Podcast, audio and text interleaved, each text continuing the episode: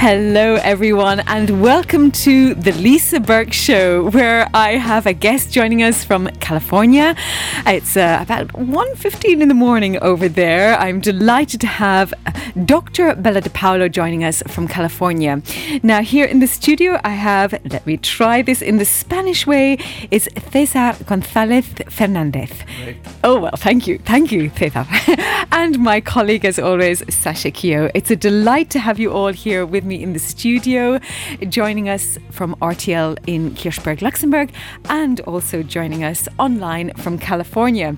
Now, because of the timing for Dear Bella, I'm going to start with you, and uh, my guests in the studio uh, don't know uh, what this is going to be about, but let me give a little introduction to our listeners and, and my colleague and, and guest in the studio, to Dr. Bella DePaulo, a social scientist, a leading expert on the single life life.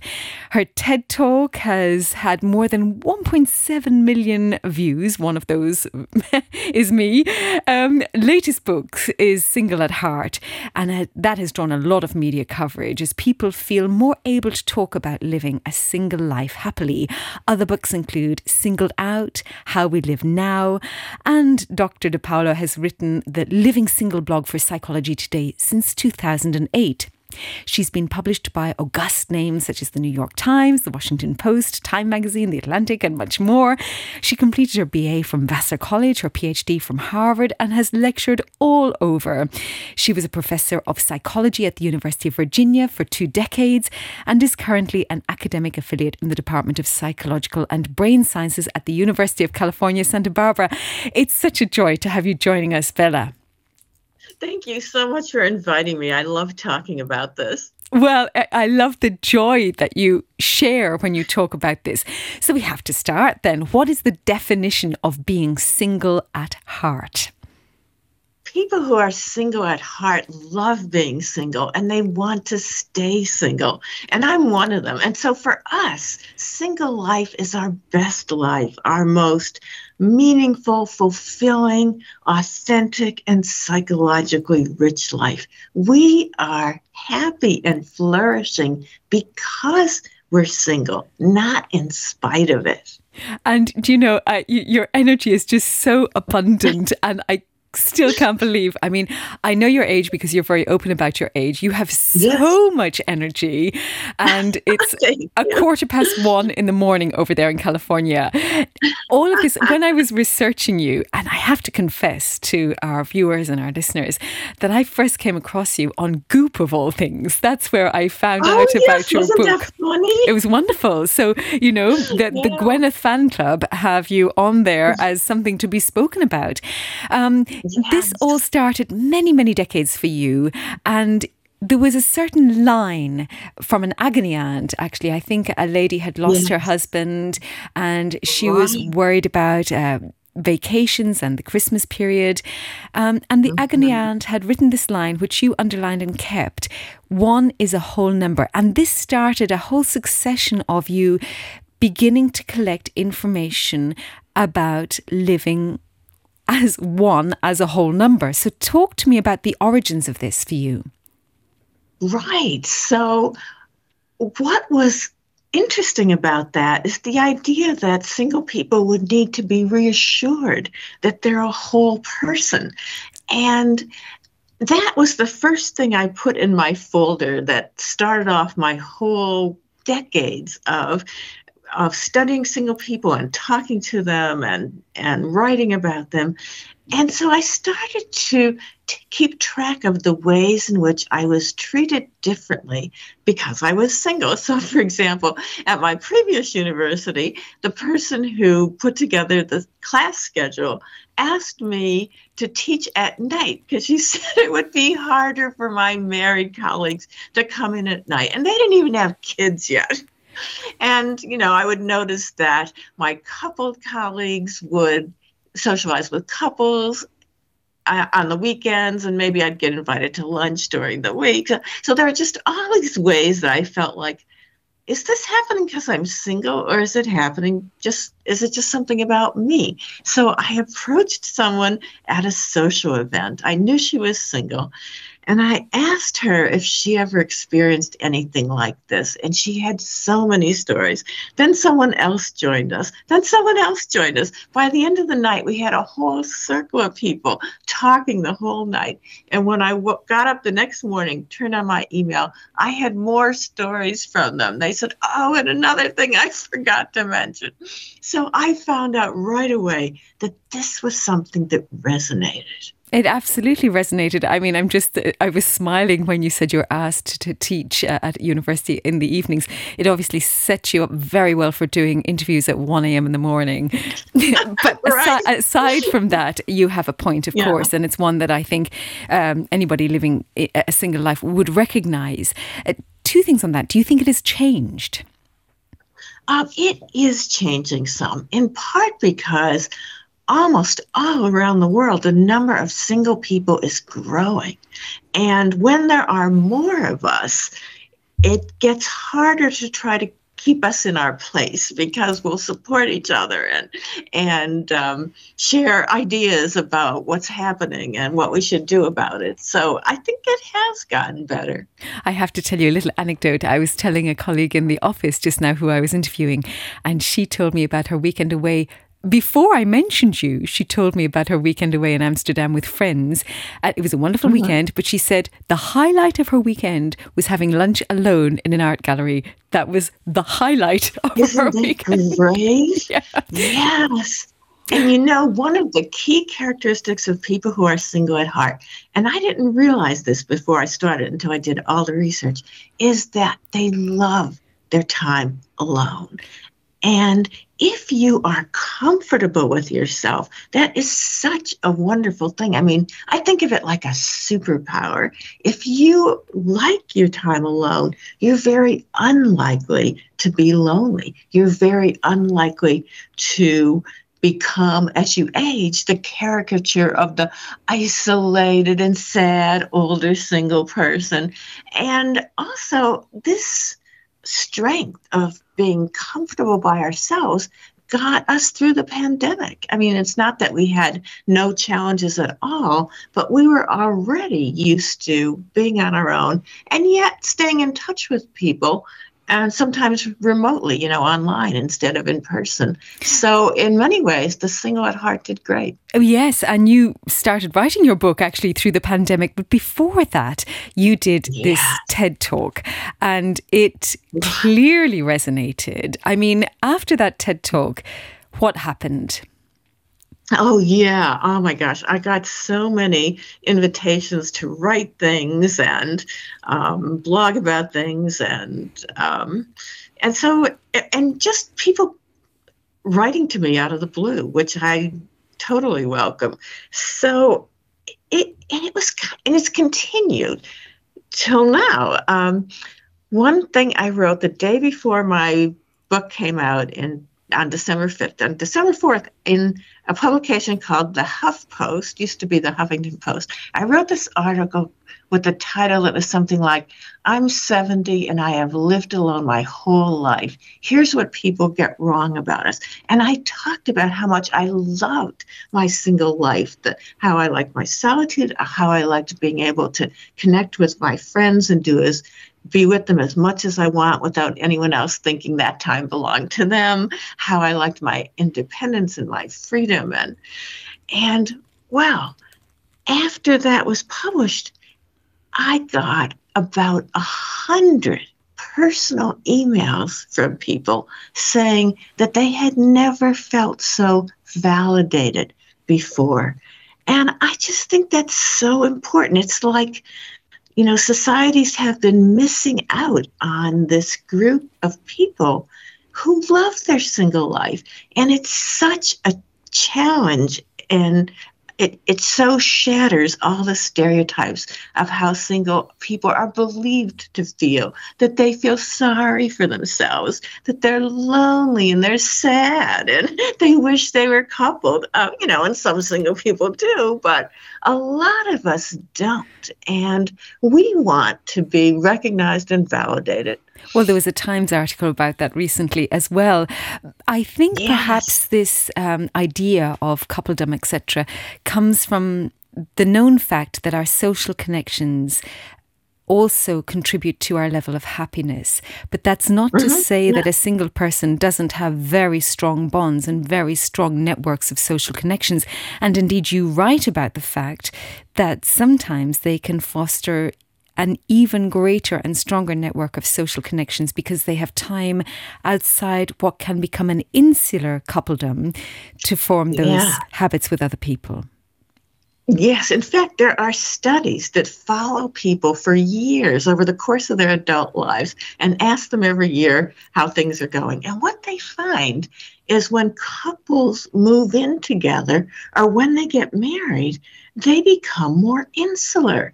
They mostly pay attention to each other. They don't talk to their friends as much. They don't call their parents as much. And meanwhile, the people who are staying single are remaining devoted to their friends and the people that they care about. They're not demoting them from dinner to lunch or, you know, from weekends to weekdays like couples sometimes do to their single friends. And so, and other studies show that single people are actually more connected to more different people than married people are. And while we're on the topic of studies, you do also have in your TED talk this lovely graph. um, I think it's the only graph in your TED talk, and it's really about the levels of, of happiness comparing single people to married people. Would you like to talk us through that graph? Oh, sure. So, first of all, my colleague Wendy Morris and I asked hundreds of undergraduates how happy they thought they would be if they got married and they chose like the happiness level about as happy as they could possibly be. And then we asked them how long, how happy do you think you would be if you stayed single? And they chose like really low levels of happiness. Well, there are now at more than 18 studies that follow people over the course of their lives. And what they find is that people who get married get a little bit happier when they first get married. And then they go back to being as happy or as unhappy as they were when they were single.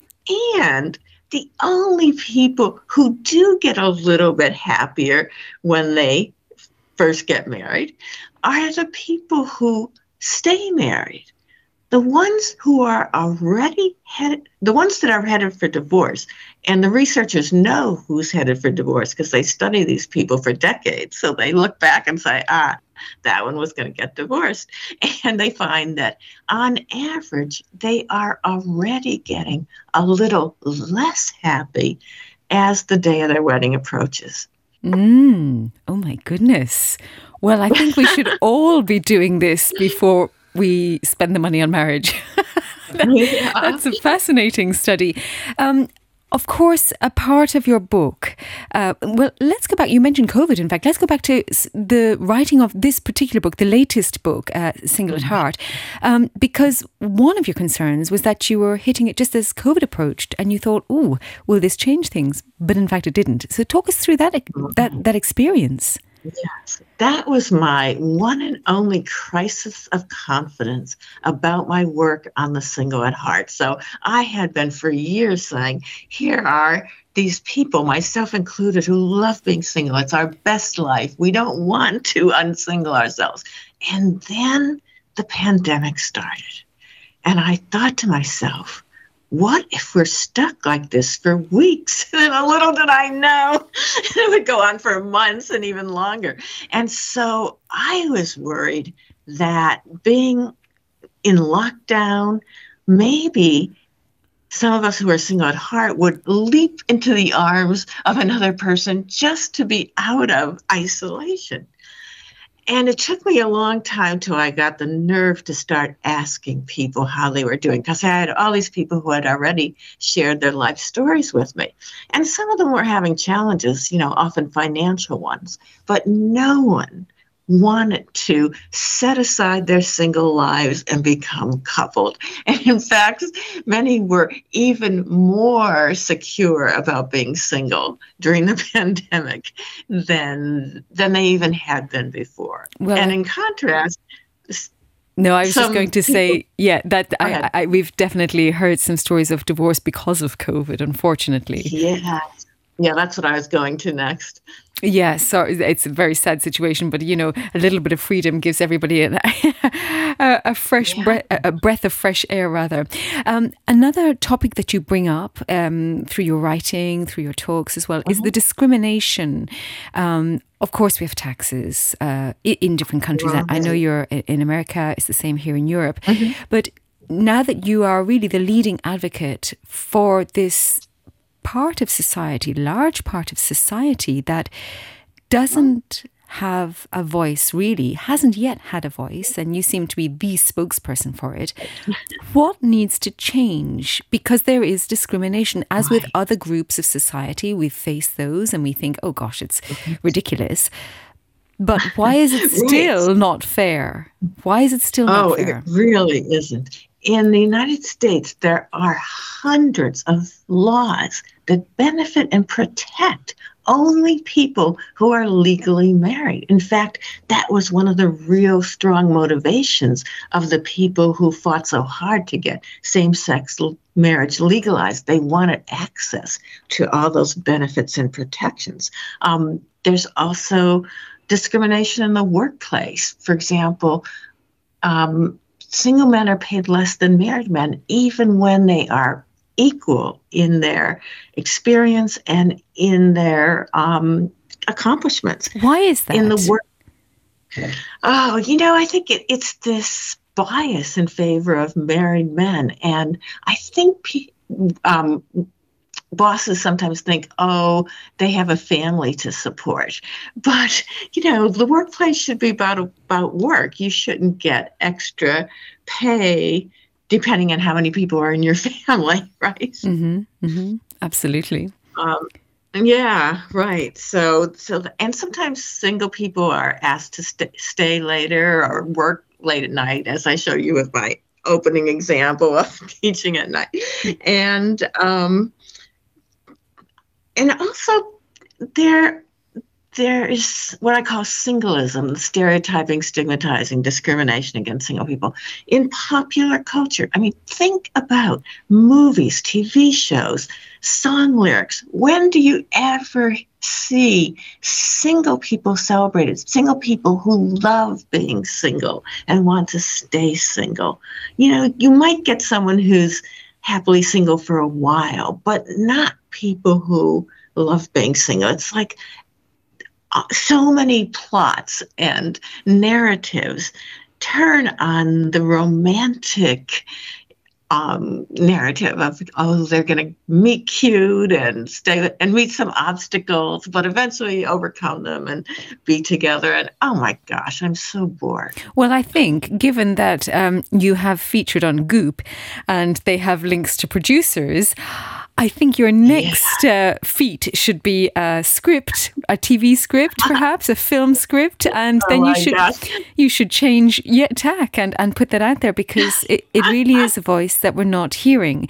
Um, so then, for those who are frightened of facing a future, even though they like their own company, etc. Mm-hmm in order to give them confidence to continue living that path of singledom, how can they mm-hmm. psychologically mm-hmm. flourish, given that is also your field of expertise? Oh, sure. Well, one thing is to take advantage of the freedom and opportunities you have in your life. So, whatever it is that you like to do, um, do it. And if you're a single person who's not sure you want to stay, stay single, then make the most of your single years. Do the things you might not get to do if you become coupled and become um, in tune with yourself and who you really are. How and do you know? Take, how do you know whether you should stay single or not? If that's not a silly question. Um, no, it's not silly at all. And in fact, it's really hard for some people to understand whether they really like being single or not because they are made to doubt themselves. You know, when people who are single at heart say, you know, I love being single, I want to stay single, other people will say, oh, you're just fooling yourself. You haven't met the right person. You'll get over it, you know. and, uh, you know, and that's very condescending and dismissive. I mean, imagine if a married person said, oh, I'm so happily married, I hope I stay married forever. And the other person said, oh, you're just fooling yourself. You'll want a divorce soon. You'll get over it. And in fact, that's something I do in my Single at Heart book. I do what I call flipping the script, which is take something that people say to single people and imagine if they said it to married people. And uh, sometimes that is revelatory. You can see how inappropriate it is. Mm-hmm. Um, so I think people single people who want to embrace their single lives um, of course, I would say read my single at heart book. Of course, um, absolutely, I agree. Thank you. And there are podcasts and um, writings that are uh, available to single and my um, community of single people, which is online at Facebook. Um, and we talk about every aspect of single life except what people expect single people to obsess about. No talk about dating, no talk about escaping single life. If you try to do that, you're out of the group. so it's this wonderful place for single people who like being single. And so we have this wonderful oasis where we don't get inundated by um, negative narratives and stereotypes and so forth. Mm-hmm. And I just want to add in the equation of children. We now mm-hmm. live in um, an age medically where it's possible to have children on your own, of course, and it's accepted by society. Mm-hmm. But how do you fulfill that want to have a, a mentally single life and raise children at the same time? Yeah, you know, I found, I interviewed people who are single at heart and have kids for my Single at Heart book. And I found that they felt very positively about it. They often say that they feel like they have a special bond with their children and that their children are protected from the kinds of toxic dynamics that go on in some married households. Obviously, not all of them, but their their kids aren't going to be put at risk for divorce or for conflict or for you know chilly relationships between the parents or what spills over to the kids. Um, but mostly, they talk about the positives, how. Um, they have this special relationship with their child. Now, of course, it is difficult, especially when they're when they're um, babies, and, and it's hard for the parents, a single parent, to get time for themselves. But they know and, that's a phase and that will pass. Right, mm-hmm. right. I, and sometimes they're very good at uh, making friends with other people who will be there for them and their kids. So the network grows. One thing that I found very poignant was uh, the relationship you, you had with your mother and the travel you had with yes. her, but her final line to you that? Right. So um, I was close to her, and especially after my father died, we had seven years together before she died, where we traveled together and talked, and we talked about lots of things, but she never brought up my single status. She didn't even hint that she wished I would get married. And that was so reassuring to me. I thought it meant that she understood that single life was my best life until the last conversation I had alone with her as she lay dying. And that's when she brought up my single life for the first time and said, I worry about you. Mm. And I don't remember what I said, but I was so sad and so stunned. And I wish I knew then what I know now. I wish I had, I could have reassured her that this was my best life. I was happy like this. I wish I had already written my single at heart book but it's done now for everybody else. But it, it was so poignant. I think it's always a mother's worry. They always, till their dying breath, worry about their children, even if yes, their children are completely fine and, you know, yeah, you know Harvard right. PhDs and all the rest of it. But she, right. I, I think the worry is that she just wanted to know you had a network of help if you ever needed to call somebody. Probably, yes. And I think what she didn't realize, and most people don't, is that if you've been single for a long time, especially if you're single at heart, but not necessarily, you probably do have that network because you didn't do that insular thing of focusing everything on your one person, the one. Mm-hmm. Not that every couple does that, but they are certainly more likely to do it than people who are single. Well, in our final few minutes before I allow you to go and have some sleep, if you ever sleep, I don't know how you manage to pump out the amount of work you do. Well, I, I, I think one reason you pump out so much work is because you are single, but um, I, maybe it might be. But um, I love the fact that one of your expertise areas academically is the psychology of lying and detecting lies. I mean, apart from all of your work in singledom, this is fascinating. So, give us a rundown of what this means. Oh, right. So I used to study the psychology of lying and detecting lies, you know, and about cues to deception and how accurate people are at detecting deception. And it was interesting. I mean, you know, studying lying is always going to be interesting and you're always going to have new examples. But it was nothing like for me studying singlehood, which is such a passion.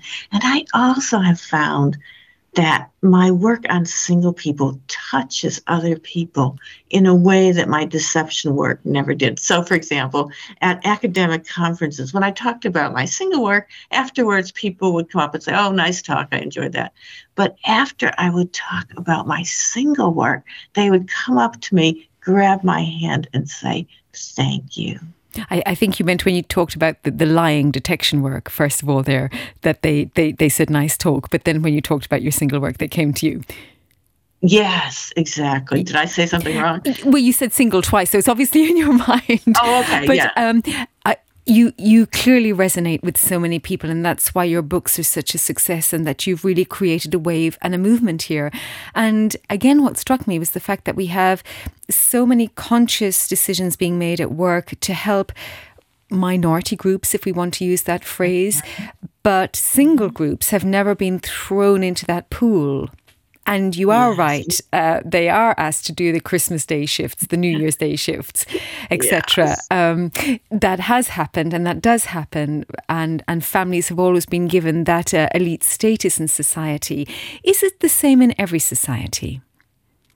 Um, I don't know about the workplace specifically, uh, but my sense is that the Scandinavian societies, and you would know this better than me, seem much more um, friendly to single people, and especially people who live alone.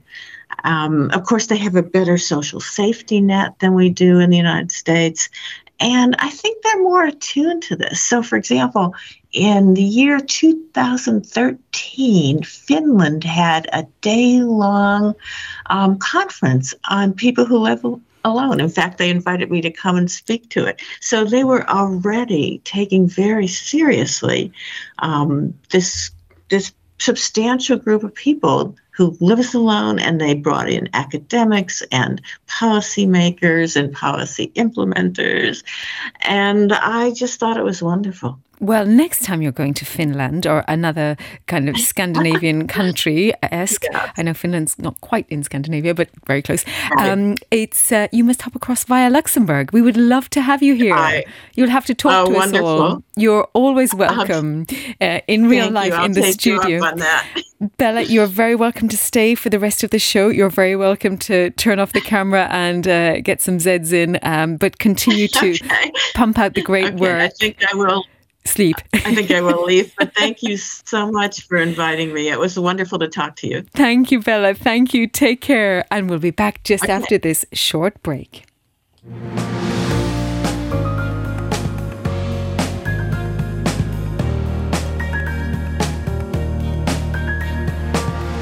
Now, my next guest is Cesar Gonzalez Fernandez. I've said it now in the English way. Sorry about this. Um, he's a purpose driven entrepreneur with the goal of creating a litter free world in a conscious and collaborative society. Originally from León, a small city in the northwest of Spain. You've lived in the UK, France, Germany, and now Luxembourg. And you have created with your partner, Lester, Clean Something for Nothing, CSFN, a mobile app that connects people to clean the world one bag of trash at a time. So, Cesar, it's wonderful to have you with us here in real life. Uh, what did you think about the single life? Um, it was super interesting right away. And I believe I was single at heart back in the day because I was always feeling super happy being single until I met my, my wife. but I reckon that I never looked for fulfilling this gap I always was super happy and I have great memories in my single life. Well, as she was talking, and, and I knew we were moving on to you, I thought you can definitely have single people and married people for this because um, you're also the EU Climate Pact ambassador. You're the country leader in Luxembourg for the World Cleanup Day organization, which is something that I didn't even know about before I met you.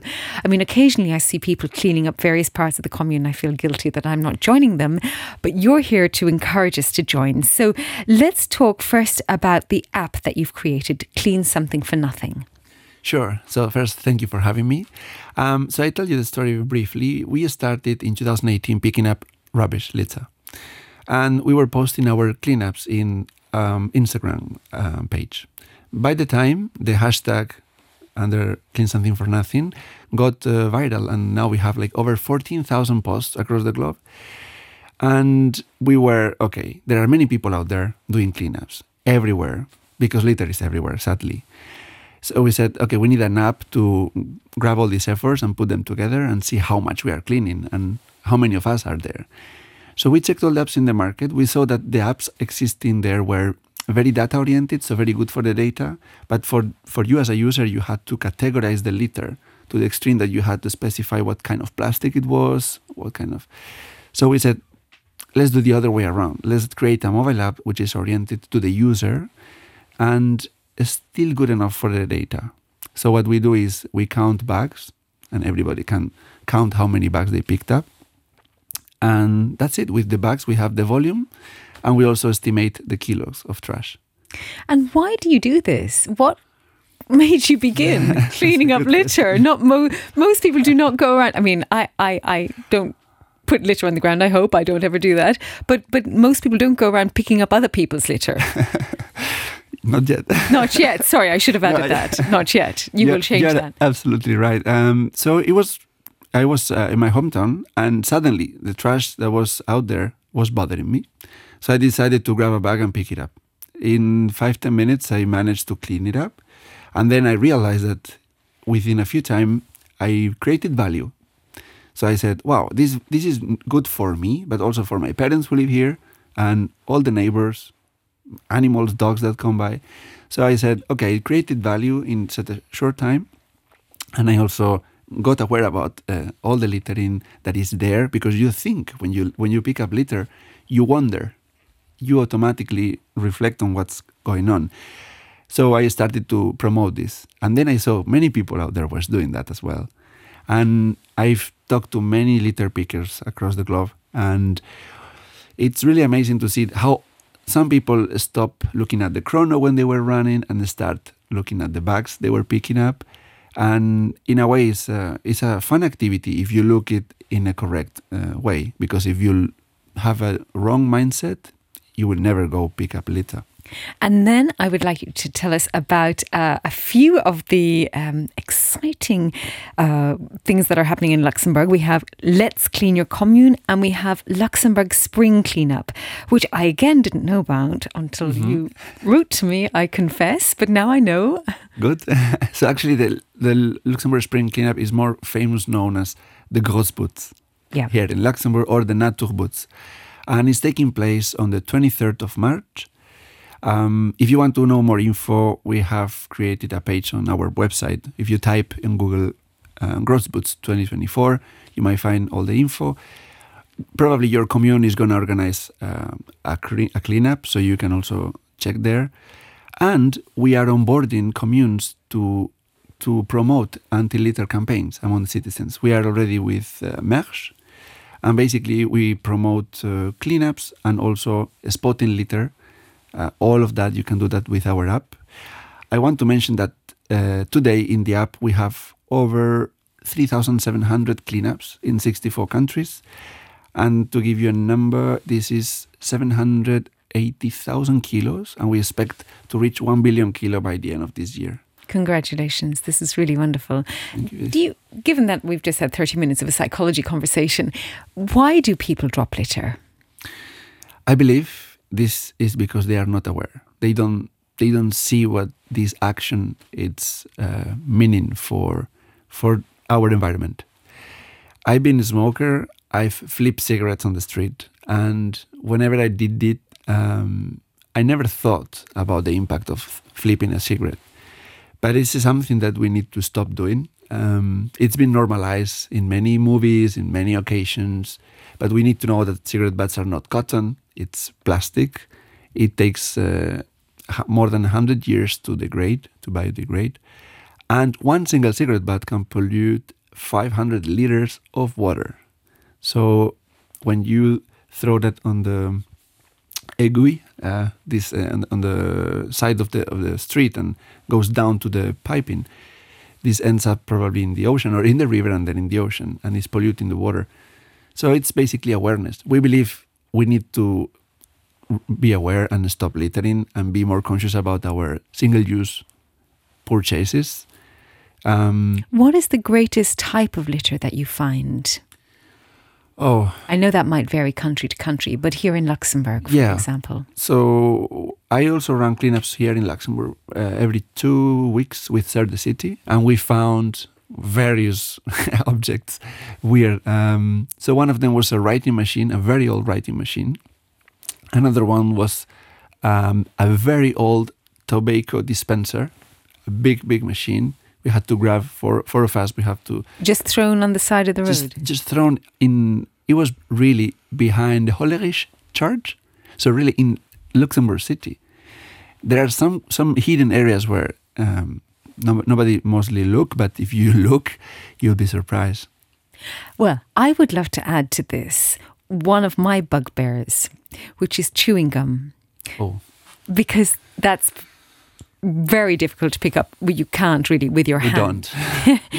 But that destroys. I remember walking through a lovely patch of London that had just been repaved with the beautiful stone they use in, in the pavements of London.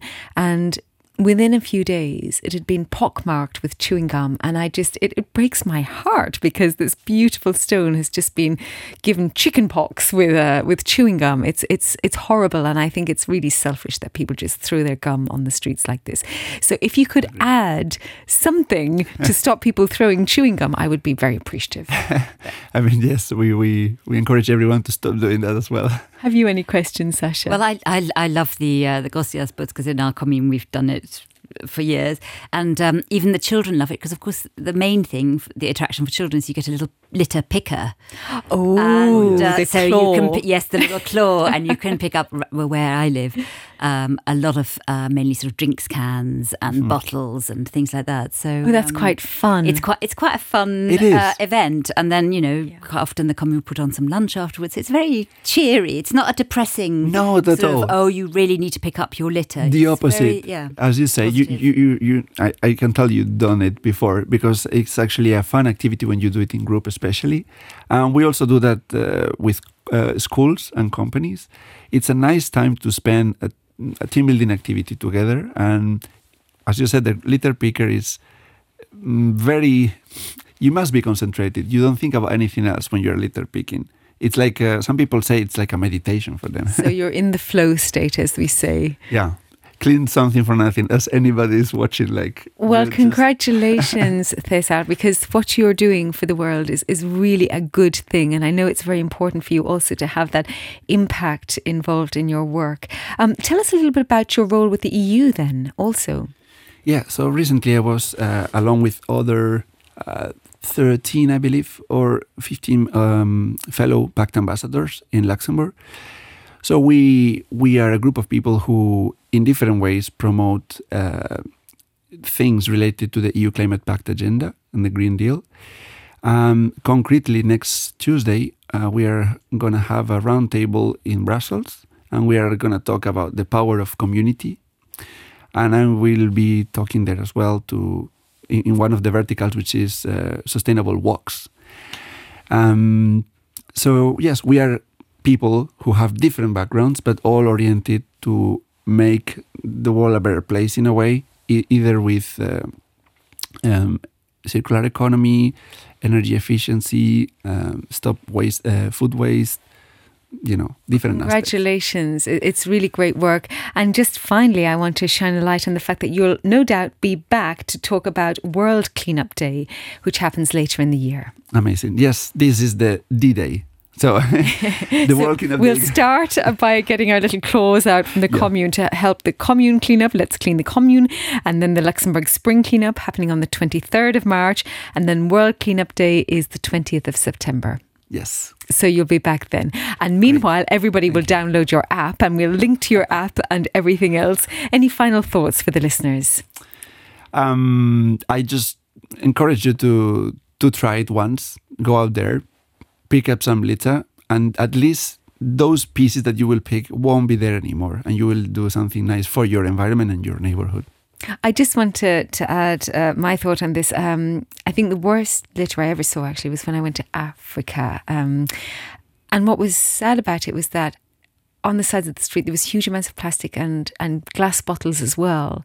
And of course, in Luxembourg, we have the luxury of having all sorts of recycling bins close at hand. And we have um, it's ingrained in us from from school days to recycle things. It's it's it's really heavy here. It's not the same in other countries or continents, and so um, you're right that people don't always know what to do, but you also have to have put in place the ways in which this material can be collected, can be disposed of Absolutely. correctly. You need the chain Absolutely. in place, and, and we have that here. Yes. So we are lucky. So um, no litter on the streets, and if it is, go and clean it up.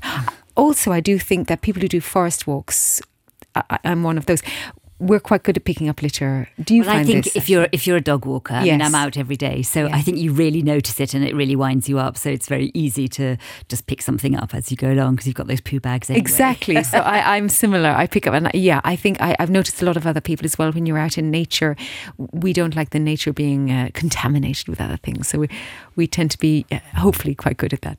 And lastly, um, we are working with a tree planting partner, um, reforesting land so that we, uh, if you pick up litter using the app, per X, we need to figure out how many X number of kilos you will be planting one tree. Oh, so that will, this will encourage more people to to do these actions. You are such a good person. My goodness, you're just glowing with goodness, Cesar. I I don't know where this came from, but your your your, your parents must be very proud of your work. well, congratulations, and we're all joining force to, to collect the litter of Luxembourg and beyond. Of course, you said 63 countries. 64, yeah. 64 countries. Sorry. So congratulations. Do stay with us for this uh, little news roundup uh, coming up next with Sasha. The Lisa Burke Show. So, Sasha, we're doing things in reverse today because Bella was on uh, Californian time. Yes, and so I thought I, I would like to start in reverse a little bit because um, one of the news stories that's kind of linked to Cesar's work is um, that the Luxembourg is trying to reintroduce salmon into into our rivers. Yes, and um, and I thought this was really interesting because not for a moment did I think that uh, salmon did come up Luxembourg's rivers to breed, but apparently they did back in the day, mm. um, and so they it's it's quite a big project because they first of all obviously the Moselle and the Rhine is is dammed, so the salmon can't actually swim Jump upstream. so like in Scotland, they need to make salmon ladders so they can start swimming upstream, and also of course the quality of the water um, it has to be really good. So uh, they have to really really improve the water system for the salmon to start returning to breed because apparently they did in the. I in think that is such a good story, and I read that story as well. And um, also recently, I was um, reading some things and watching some videos. I can't watch them for very long about farmed salmon, right? it's really quite grim, actually. because Yes. salmon is one of, I think it might be the most eaten fish in the world. Absolutely. Um, and um, uh, it's, it's not very nice if you start watching the videos of where, where it comes from. So to have lovely fresh salmon, wild salmon coming back up the Moselle and the Rhine, that would be Wouldn't that be amazing? It really would. Well, I, I, over to you. I mean, I've, I've read the news agenda that you've compiled for this week, and um, it's hard to know where to turn. It's it is a bit hard. I mean, we could also uh, again link to Bella's story. It's not really. It's a, it's a bit of a tenuous link, but I didn't know about this hugely growing trend, which is romantasy. And I was Oh, thinking yeah. of all the disappointed women, maybe, um, who have turned to fiction, and um, millions and millions of them no longer reading romance novels, but romantasy, which is a kind of fix in between fantasy and romance. Um, and it really entertained me because it's a, a genre I have completely missed. I didn't Have you know. ever read one? No, but I'm not great on science fiction. I, I like a bit of reality. so the idea of uh, fantasy romance stories, dragon riders, fairies, fallen angels, all of this, they're the protagonists of these stories. Well, these, I mean, I suppose they've been making huge hit TV series, haven't yeah, they? they And, have. um, I haven't watched those. I, I, I'm, I'm a real life kind of You're person. a real life Yeah. person. So you wouldn't fall in love with an elf or want to read a romance between a, No, I don't know, a centaur and. not me. No, but clearly a lot of other people A do. women do. I mean, this uh, writer, Sarah Maas, her Court of Thorns and Roses have sold millions and millions of copies. And and I did read, it, you know, is it a sign of the times that, it, you know, we, we all want escape, um, but that women in particular are looking for escape and a new kind of romance. A new kind a of very- man. That is a kind of... or a or kind other of- thing that not exactly. Yeah. Something that isn't. So it really, really made me laugh because obviously this is a, a genre that I haven't come across. I'm going to have to order a book and see if it's fun. I mean, of course, what I did know about, which is part of the story as well, is um, how influential BookTok is. That's the other thing. I did Yes, know that. course. Yeah. Yes, this is huge. Uh, the, the the book uh, version of TikTok is And I very knew influential, This a couple of years ago because um, when I went to London with my younger daughter, who oh, is on TikTok quite a lot, um, but one of the great things was we went into a, a bookstore there and she said, Oh, yeah, this is on TikTok and this is. And the bookshop itself, I won't name it, but it's a very well known one in London. Um, on the end of its aisle, it had books of TikTok, you know, uh, and it had the top 10 that was being shown on TikTok. Well, if So- it gets people reading, Of course, that and was if it gets the young reading, that's that's Yeah. wonderful, isn't it? Yeah. So, yeah, rather than watching TikToks, then uh, yeah, Yeah, no, actually that- reading real books. and, and you know this romantasy has gone viral on the Washington Post and the Week, and, and and I loved your piece from Caitlin Moran as well. Well, she always she's a columnist in the Times who just I just love because she really really makes me laugh and often on very serious subjects is also always spot on.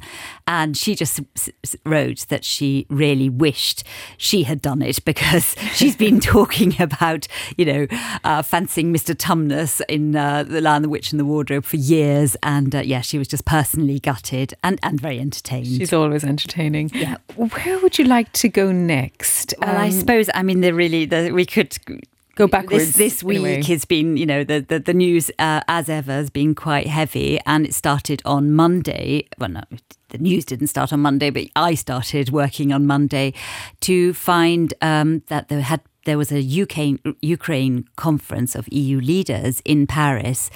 Um, you know, the usual, we need to raise money and we need to, you know, show European unity against Russian aggression. But the really interesting thing is at the press conference in the evening, President Macron said that you could not rule out using Western troops in Ukraine. And um, he said this, you know, he, he said nothing's off the table. And within hours, EU leaders, American leaders, people were just really distancing themselves from this comment, and um, including our, our Prime Minister here in Luxembourg, Luc Frieden, who said there was no chance that uh, any Luxembourgish troops would end up in the Ukraine. And um, and then of course we had uh, President Russian President Putin doing his State of the Union address, and of course you know he he picked on this particular comment and and retorted that uh, you know we still have nuclear weapons. So it seems to have ramped up the language again, and I think European leaders are kind of wanting to support Ukraine financially with ammunition.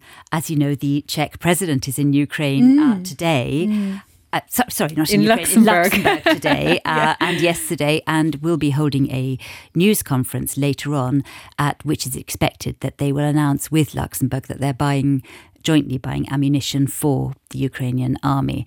So. uh, it was a bit rash, I think, maybe of President Macron to say something like that. Maybe it was unguarded, or maybe, maybe he deliberately is kind of just rolling it, you know, putting the the idea out there. It's caused quite a lot of tension with Germany as well, who are very much on a different page on this issue. Well, drawing a line there. I'm, I'm not. Yeah, I don't think Macron's a kind of an unguarded kind No, of guy. exactly. Anyway, let's oh, let's move to Gaza. Well, Gaza, I mean, It's in the news a- again this morning. Of It- course, It's, in the news again this morning after this dreadful massacre yesterday, uh, where over 100 people were killed and over 700 people were injured while queuing for food aid in Gaza City. And they, they it, it appears that they were shot at by um, the Israeli army. Um, you know, again, there are two accounts. Obviously, the health ministry in Gaza is run by Hamas. Uh, the Israeli information ministry says that most of the people died during an actual sort of stampede and Yeah. crush after. But the fact is, it was absolutely horrendous, and and also the fact is that that famine is a real thing in Gaza now, uh, not just in little pockets. You know, children are dying of hunger, and the death toll is just indescribable. I mean, we've now reached uh, a level where everyone seems to accept it's over 30,000 people that have died, most of whom are women and children. So it's, it's, yeah, uh, uh, indescribable. We're, everyone's still hoping for a ceasefire. Biden, uh, President Biden, had said he saw that the a realistic possibility of a ceasefire after the weekend, so by Monday.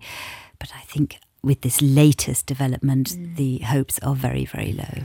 I just want to highlight the interview, not because I did it, but the, the beautiful souls that are Bassam and Rami, who came here in Luxembourg a week ago and gave their side, Israeli and Palestinian, and how they work together. And I just wish people like that could lead the lead that region Yes, because then we would have peace but um, well I, I would hope we could have peace but it's on, a, on another sort of slight uh, sort of offshoot from that is that uh, 50 journalists, um, mainly British journalists, have written this open letter demanding to be let in. Because, of course, one thing you mustn't, or people mustn't forget, is that all the news we're getting out of Gaza is from people living there. Um, so, you know, incredibly brave, but there are no Western journalists in Gaza.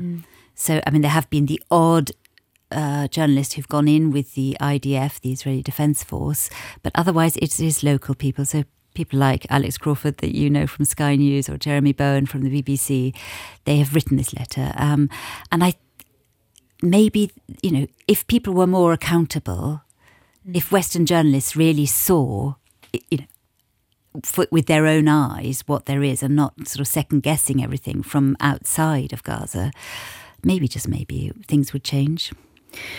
Well, I'm all in favour of seeing things from a, a truth-telling journalist and Yeah. very highly respected journalists. Those you mentioned, those who know the area very well. I mean, Jeremy Bowen's lived there for many years as well. He knows it extremely well. So they're excellent journalists, and they would hopefully be very impartial and tell the story as they see it on the ground. Hopefully, they can get in there. Yeah. Um, another news story: Kate, Princess Kate. Well, this is very strange, isn't it? Because, um, as we all know, uh, that the, the world's media is obsessed with the British royal family still, and um, Princess Kate uh, had a, an operation and hasn't uh, an abdomen on her abdomen. That's we know she had abdominal surgery and hasn't been since since uh, hasn't been seen since Christmas Day, so the twenty fifth of December. But this was planned. They said she would be in hospital for two weeks and um, would not take up public duties until Easter. But you know, you know what the media's like. Uh, so they've been digging and digging and digging, and you know, a Spanish journalist actually, Concha Calleja. I don't know if I've said that right. She has suggested that Kate's condition uh, is more severe than the Palace is letting on, and then in fact that she had inside information that Kate had had to be put into a medically induced coma, and this is this is you know a story. I, I wonder where that- she's getting her information from. according to sources. But uh, um, that that's one thing. But then Prince William cancelled a public engagement, one that I think would be considered quite important because it was a memorial service for his godfather for personal reasons this week.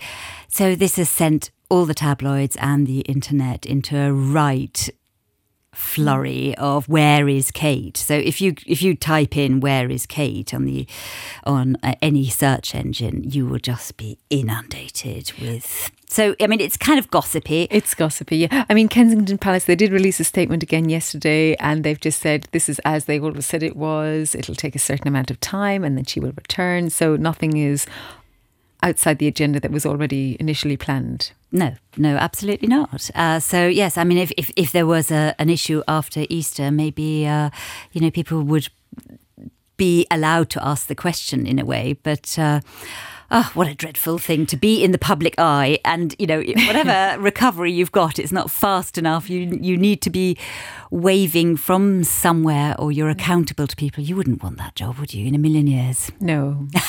P- Parts of it. It'd be nice to get my hair done every day. no, no, no, no. Of course, and everybody wishes her well. Um, but let's move. Let's move closer to home. Let's move to the Luxembourg City Film Festival. I was surprised to read that. Um, well, first of all, going back to the Kate story. Sorry, sorry. Yes. I shouldn't return to it, but I'm surprised, or maybe it's out there. Somebody hasn't made a list of all of the potential abdominal surgeries possible. I bet. I bet. I there- think they have. yeah, I bet there is the list out there. I have. I, I saw quite a few Yeah. uh, theories when I was looking at the Mm. the story yesterday. None of which I really understood, to be honest. Mm, medical names and Yeah. all that. So, Luxembourg City Film Festival. Um, again, a list here. Uh, apparently, it's in the top 25 of cool festivals in the world, uh, 2022 by Movie Maker magazine. Um, yeah, I know it's quite. It's rather nice, isn't it? I, am not quite sure yeah, what makes so it cool. yes. Um, I mean, it certainly doesn't attract the big stars. Um, the I say that, but we've got Viggo Mortensen, star of uh, Lord of the Rings franchise, um, coming because he's promoting uh, his own film, which will be one of the films at the Luxembourg City Film Festival. Um, but I looked at, I, I thought it was really sweet. Last night was the opening night, and it was the red carpet, and I was looking through the photos on RTL there, there are no big gowns. Um, there's no no big arrivals. Most people are kind of standing in their jeans, you know, um, and it's just That's a shame. ever, real real sort of film types, I'd say, rather than the big glamour that you would get say at Venice or, or Cannes. But it's a very big festival, actually. I mean, they show really a lot of films across a lot of venues, uh, some and really interesting films, not films that you you kind of see on the usual. I should get out more. I should do more cultural things. I feel like sometimes I don't I don't take part enough in what's going on around us. And and the nice thing about Luxembourg is it's quite easy to get tickets for things usually. Yes, absolutely. I mean, it's a great thing actually. you can So- get tickets. And the other exciting thing I thought was this VR pavilion, which Oh, is that's a big of the deal. Uh, film Yeah. festival. So that's down at the Abbaye de Neumünster. Yeah. and uh, that's that's. I've done one VR experience, and and it was so amazing. This sort of this immer- you know, watching a film and kind of being part of it. Um, and they they've got all sorts of different things. So you can, for example. Uh, you know, go back in time. Uh, you can be a young girl during racial segregation in the States. You can travel to the International Space Station, um, be part of the poetic universe of Mexico. I don't know what that involves. But um, the, the one I did, it was so realistic. I was really blown away. So I can't wait to go to that. I've done a couple of VR things, but but not an entire film. Well, I, I don't think they're, they're, they're not feature length. Okay. Yeah, they're uh, shorter. Okay, right. Okay. So, well, there's something to do for the weekend. If I'm not helping, if my children don't allow me, which is usually the case, to help them with any chemistry revision this weekend, I know You're off, yes. I'll be off to one of these things. Thank you so much, Sasha. Thank you as My always. pleasure. Thank you. Cesar, for, for being with us. And I know what app to download today, and all of you too. And we'll be all helping with the spring cleanup, which in Luxembourgish is the Gross Boots. Großputz. What does boots mean in Luxembourg? Uh, like uh, puts and clean. Okay, Großputz. Boots. Boots. Okay, big Großputz. The big clean. Okay, I need to do it in my house as well. And garden. okay, so we have lots of things planned for this weekend. And Bella, I know hopefully you're in bed now over there in California. Thank you so much. And everybody should buy her book as well, Single at Heart. That's her latest book. She has a few out there to buy. And whether you're single, whether you're in a couple, whether you're a big family, whatever way around this weekend, have a wonderful weekend and write in, write in with all of your stories. We always love to hear from you. With that, goodbye from us all here.